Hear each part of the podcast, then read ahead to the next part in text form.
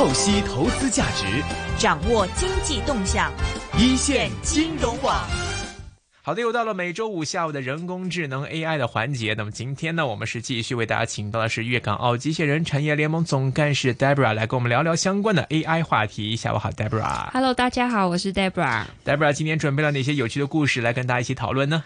呃，之前有几集我们不是有略略的说过，就是有一个呃软体啊，就是你可能呃在餐厅可能炒了一盘菜，嗯，那我去拍一个照，那个拍照以后呢，就可以做一个 QC，看你的呃菜是不是符合上餐单上面的样子，嗯，或者是我可能在 menu 上面看的样子，跟你啊、呃炒出来的菜为什么可以可以分别那么大吗？哎，这是标准化。对对，然后之前我们有聊过这个 app 嘛，然后呢，呃，现在最近呢又有一个新的发明，嗯它就是一个披萨机器人。哦，披萨机器人。，对，那在西雅图呢，新创公司呢 Picnic。P I C N I C 呢，这个公司呢，这秘密呢研发了一个呃做披萨的机器人。哇哦，那它呢不需要人人工操作呢，就可以制造披萨。嗯，然后一小时呢就可以做三百个十二寸的披萨，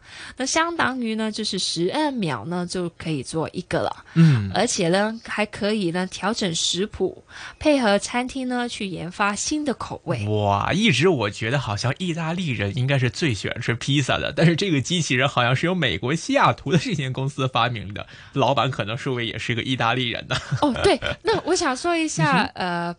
那个，你刚刚说意大利披萨嘛？对啊然后呢，其实美国呢，它有自己的一个披萨，就叫 New、New York 披萨。啊，它跟呃意大利的披萨有一点点不一样。哦，呃，意大利披萨呢，它是比较呃呃，它有像呃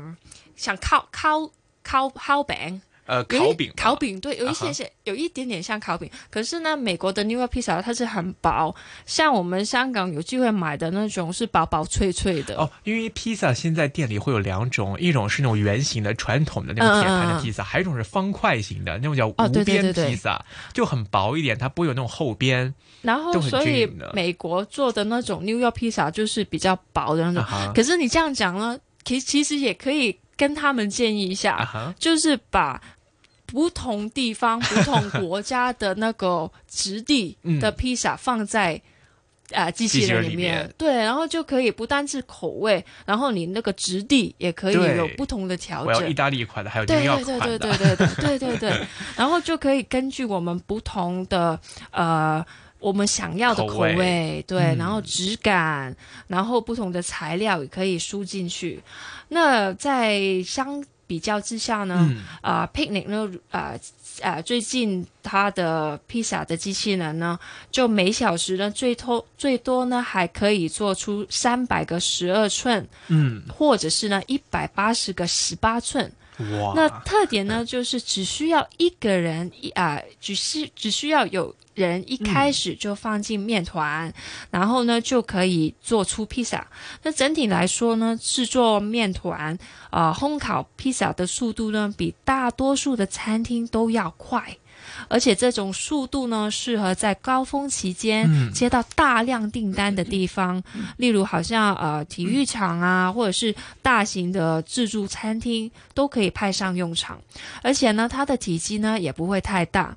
理论上呢可以安装在餐车里面。那么目前呢，Picnic 呢已经在西雅图的水手队披萨啊啊啊撒菲。科球场球场呢就已经开始有用了，而且有一些餐厅呢已经也在用了。嗯，所以看来它的这个实际的操作能力啊，或者它的烹饪技巧啊，应该还是经过实践考验的。就是现在有餐厅真的是在使用这种，说不定可能去过这某些餐厅的朋友，他们手中吃到的这个披萨，其实就是由这个机器人 Picnic 他们的机器人来制作出来的，想想也还是蛮神奇的。所以我们看呢，这个呃，跟这个 Zoom 和这个 Pazzi 他们使用的这个披萨机器人不同的是呢，这个 Picnic 机器人呢，它是没有机械手臂的，嗯而且呢是一系列的这样的一个食物分配的模组，而这些模组呢是可以任意的变更顺序来分配配料，所以我们可以自由设定，你要先放番茄，还是先放青椒，还是要先放些其他的火腿肠，那都是可以随机自己调设做选择，然后来做出一个特别美味的料理。而这个 Picnic 它的商业模式啊，就号称是叫披萨其服务。就是说啊，根据每个客户所需的模组数量、使用情况等来创建自定义的月费。那客户呢再付费呢来换取系统维护及软硬体的更新。所以就好像我们买的不是一个披萨，我们买的是一个制作披萨的服务。我们想哪天吃披萨，或者我们今天想吃哪一款的披萨，怎么做出来的披萨，我们自己都可以参与制定。就可能说，像之前有的客人，我们点了这一块披萨，就交给厨师全权打理了。过程当中的参与，我们是完全不知情、不参与的。那按照他的这样的一个细节流程的操作，好像现在的客户都是可以通过这个自定义的方式，然后来更新它的这个软硬体啊，然后参与到这个当中来进行这样一个披萨的制作。那么当消费者订购披萨之后呢，这个订单就会进入系统的排序，这个时候就将面团放到一个适当的位置，这个披萨然后就开始制作了。所以 Picnic 这个机器人呢，它是具有视觉系统。那如果说这个披萨稍微偏离了中心，它也能够纠察到。察觉到，并且及时做出一个调整，所以呢，它还会连接到网络，并且将这个数据资料啊传回到 Picnic，然后来经过一个适当的调教，来从错误中再来进行一个进一步的学习。哦，我觉得这个真的很好，因为嗯。连这个机器人 它也会学习，因为可能它接的不同的订单，然后它嗯。就等于在收集一个大数据，对，究竟是什么口味或者是什么。刚刚我们说，可能啊、New York 披萨跟意大利的披萨可能质感也不一样，嗯。然后受欢迎的程度也不一样。可是，在它越做的多披萨的中间，它收集的越多数据，它就可以把握到不同人的口味。哎，然后究竟是啊、像我们之前有说过一些呃会作曲的机器人啊，嗯，对，然后对它其实就可以收集不同的大数据，然后做一些分析，嗯。然后在创作上面，可能它用一个分析的方法，然后去啊、收集、嗯对。收窄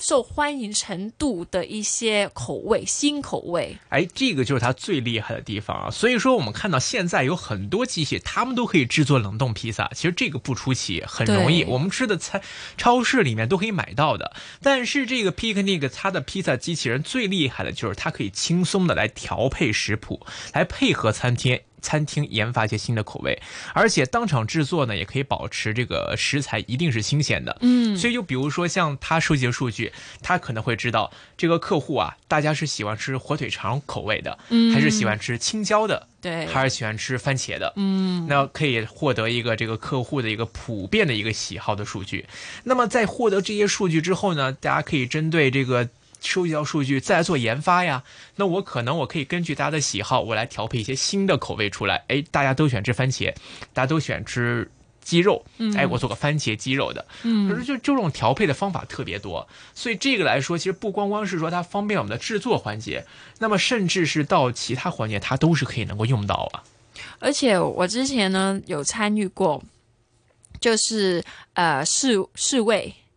试味呢，就是呃有一个薯片公司呢，就会找不同的人去，他们研发了一些新的口味，嗯然后就把不同的口味呢给我给一些试吃人员，然后再做一个问卷调查，就觉得你觉得哪一个新口味，他不给你看牌子，也没没有给你看到底是什么味道，就是一盘一盘在放在你面前，然后你去试吃，然后再做他们的问卷。可是呃，每一次能够试吃的人，其实的人数很少，嗯，而且呢是很费很费时失事，因为收集的数据不够多。嗯，啊、然后它可以准确把握到整个市场，呃的一个口味其实不够全面，对，而且他每次可能呃邀请一呃一堆人去试吃以后，可能他还要送你呃 coupon 啊，然后或者是小礼物啊，对，小礼物这样子给你。可是相对上，呃，他们去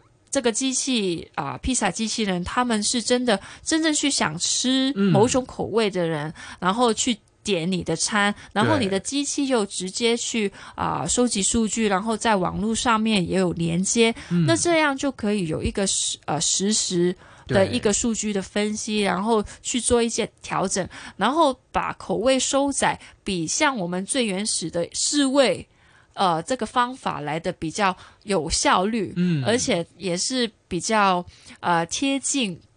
真实的生活的一些口味，哎，没错了。其实我们再放一点大胆的设想啊，我们现在可能只是想到说，我们可以把这些数据在作为披萨的一些研发当中可以应用到。其实反过来想，这些数据其实某种程度上也是代表了这个地区人啊他的一个口味或者饮食文化的一个喜好方面。那比如说，我现在只是一个披萨店，那我在整个。行业当中，食品协会当中，哎，我这个数据是不是可以给大家做一个参考？比如说，在本地最受欢迎的是番茄类食品，大家喜欢吃那种酸酸甜甜的东西，还是说，哎，这个地方的人是喜欢吃辣，大家都喜欢吃那种辣的披萨。或者说大家这边都喜欢吃青椒口味的披萨，那我其他做面馆的，或者是做炒饭，或者是做一些其他类型的一个餐馆，那这些数据可能都会给他在制定产品方向上都能够提供到一些意见。其实我觉得这个大家如果发散来想的话，甚至在医疗方面。那我在做科研的时候，可以看到哦，这边的人都喜欢吃青椒。那么青椒可能会有些抗癌的一些功效，或者怎么样？是不是这个地方的人他的这样的一个患某种病的一个几率会相对降低一点呢？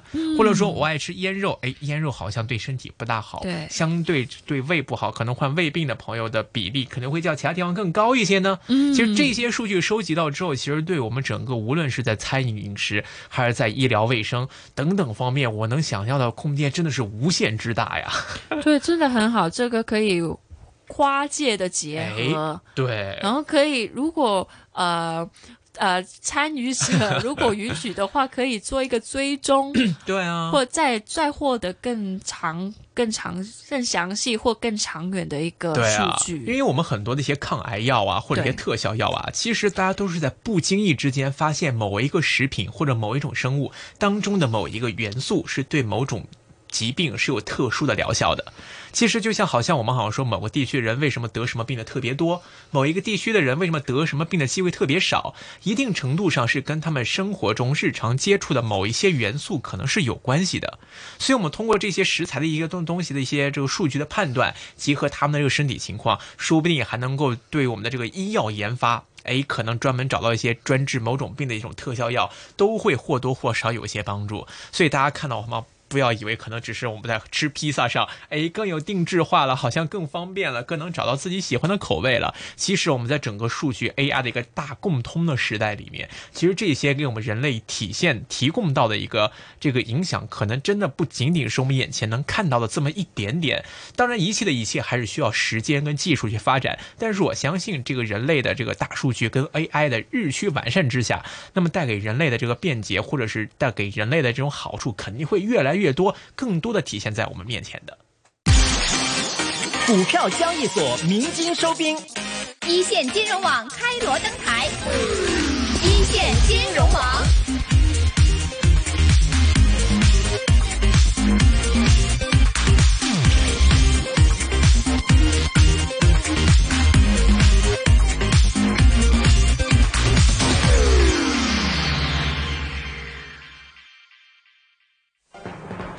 析投资价值，掌握经济动向，一线金融网。好，那刚刚说，呃，将我们不同的数据可能就跨啊类别对跨界别去做一个结合嘛。那刚刚有说到呃那个健康上面，那原来呢，我们除了常常说的一个三 D 的列列印。的技术可能我们就可能只限于就是列印一个可能巴黎铁塔或者是在工艺上面比较多，可能去呃去印印刷一个三 D 的呃艺术品这样子。那原来呢，现在在很多方面啊，譬如在人造器官啊，在消除那个饥饥荒上面呢，都有。一个很大的进步。嗯，那在过去十年期间呢，其实三 D 列印的技术呢，已经取得了非常大的进步。伴随着持续的发展呢，一些独特而且有潜力的应用呢，也不断的出现。那就像呃最近呢，呃 F 啊 Forbes 啊 Technology Council 呢，就邀请了十二个成员，对三 D 列印呢的未来呢发表了一些看法。那提出提出了啊一些他他们最看好的一些发展潜力的应用。哎，具体有哪些呢？这很好奇啊。那最最他们最看重的呢，就会啊、有一个啊、从卡克制化的器官。皮肤移植，还有机器的零件，到列印呢，适应特定微生物组和生理学的标靶纳米颗粒、嗯食物以及药丸。那三 D 列印呢，在精准的医疗中呢，能够大展拳脚，成为个人化医疗让长的主要驱动力之一。嗯，这里说到这里，可能很多人还不理解这到底是什么意思啊。我们举个简单的例子，就比如说像人类呢，我们很多的时候会有把一些不人道的情况出现，比如说像鹿茸，它可能是鹿的脚，那么很多人说它可以补身体。或者补气血，嗯嗯那么很多人就会去采着很多鹿茸，然后给自己补身体。嗯，那么比如说熊掌，哎，有人说熊胆，那说哎熊掌、熊胆可能也是比较补身子的一个中药材。那很多人就去捕猎啊，去拿这些去采集这些熊的这个熊掌跟这个熊胆之类的。但其实呢，我们也知道，其实未必说整个熊掌或者整个熊胆、整个鹿茸，它都是对人的身体有益的。它可能只是整个它的那个部位当中的某一个环节，或者说是某一个元素，或者说是某一个细胞，它是对我们的人体的某一方面是有很大帮助，或者是一个很好的补充。但是我们人类要去达到那个目的，可能就要去。去采集五个鹿茸，去伤害五只鹿，伤害十只熊，才能够去达到我们那样的一个目的。所以说，因为它一个生物，它的一个细胞的携带量它是有限的嘛，嗯我可能需要十个细胞，但是这一个生物只有两个细胞，嗯那我可能要杀伤害五个动物才能获取足够的量。那如果说我们现在三 D 打印，我们的认知可能还是停留在一个物理的物件方面。哎，这个物件我一个音响，我可以把它复制五个出来；一个电脑屏幕，我们可以复制五个出来；手机壳复制五个出来。但是针对这些细胞，或者是某一个细微到非常非常非常小的一个呃单位环节的地方呢，可能我们的这个目前的技术水平还没有到达这一步。所以说，将来就是按照他的这样的一种设想啊，跟这个专家们的这个研究方向啊，就是说，比如我们研究到，诶，这个鹿身上或者熊身上，它的某一个细胞或者是某一个元素对人的身体特别好，那我们以后可能就不用去伤害这些动物了，我们只要把这个单位元素提取出来之后，我们进行复制就好啦。就可能我们只要去吸收我们需要的元素，同时不光是有个更好的效果，而且同时可以减轻对其他动物生物的一个伤害。那这个对人类来说，对这个大自然、对世界来说，都是一个非常了不起的一个贡献呀。对对对，而且呢，呃，在人类的层面上面，嗯可能我们在香港也会有那个捐赠的呃内脏的卡，对，就如果你不幸过世了，那你还原好的一些内脏可以呃对器官。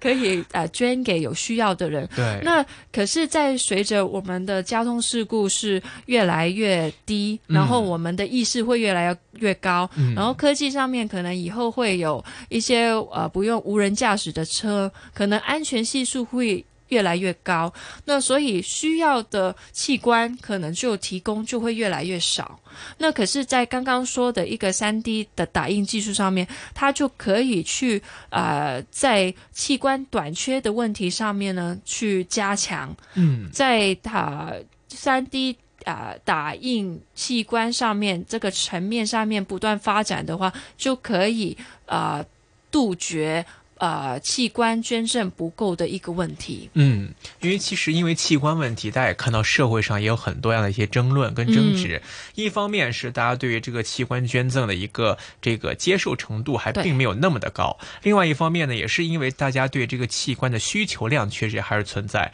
所以在市场上我们也看到有一些不好的情况，或者是一些嗯呀黑的一些黑市啊，或者是甚至是买卖器官为了图利啊、甚至是变卖别人的器官这种情况，其实大家都是不希望看到的。嗯那这一切的根源还是因为在这个器官需求这一块儿是非常庞大的量，而我们的科技或者说我们在其他方式上对于这样的需求得不到满足，所以产生了一些非常扭曲的现象出现了。那我们光之前谈谈到的这个三 D 打印，我们当然说三 D 打印是可以帮我们解决一些物质的一些方面的一些小零件的一些方便便捷，但是如果真的它的水平或者我们对一个呃生物个体的这样的一个把握是到了一定高度的话，那如果我们可以通过 3D 打印，我们可以打印出一个心脏出来。可以打印出一个我们的一个身体的内脏的一个环节部分出来，甚至像因为义肢，比如说像手，肢体，很多人用肢体就已经是同样的道理嘛。我们可以装只假肢，装个义肢，那其实可以代替到我们的功能，就这样一个道理。因为有的这个器官它比较好去复制，嗯那内脏方面可能会难一点。对但是我相信伴随着科技的发展，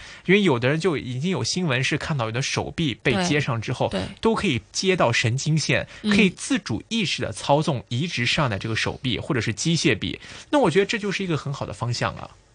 没错，而且在我们身体上面的器官以外呢，嗯，它也有一个方向，可能以后呢的世界是可以附啊那个三 D 打印到食物。哦，对这个。可能我们一般的认知就是食物就是种出来的啊，或者是原原原始原最原始的材料再做一些加工，可能就比较少。直接用三 D 的技术可以呃列印出食物，然后可以嗯让我们生存。可是这个也是啊呃科学家他们在未来发展上面的有一个方向，就可可以消除饥荒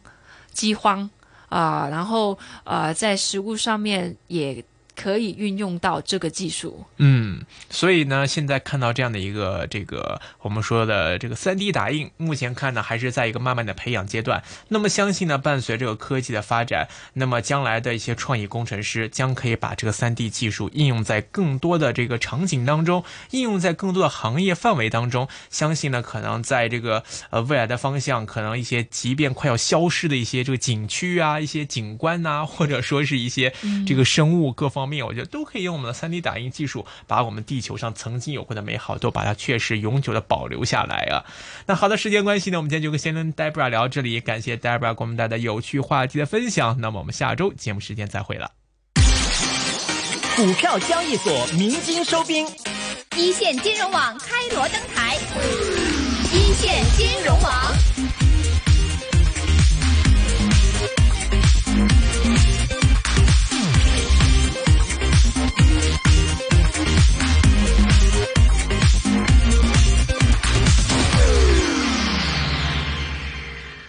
好了，那听完了刚刚的这个访问呢，我们对这个人工智能 AI 未来的发展，特别是在香港这边 AI 整个的普及程度方面的话呢，有了更多的了解了。OK，那我们呢稍事的休息啊，稍后的时间之后呢，在五点到六点，我们一整个小时的话呢，将会请到财经专家谢啊谢凤清卡帕啊，将会给我们做这个相关的分析。那同样在之后还会有鼎石盛丰资本管理董事卢志威威廉来给我们分析一下大势方面的一个表现。各位听众朋友们呢，这个时候呢，就可以在我们这个 Facebook 上面来流出你们的问题。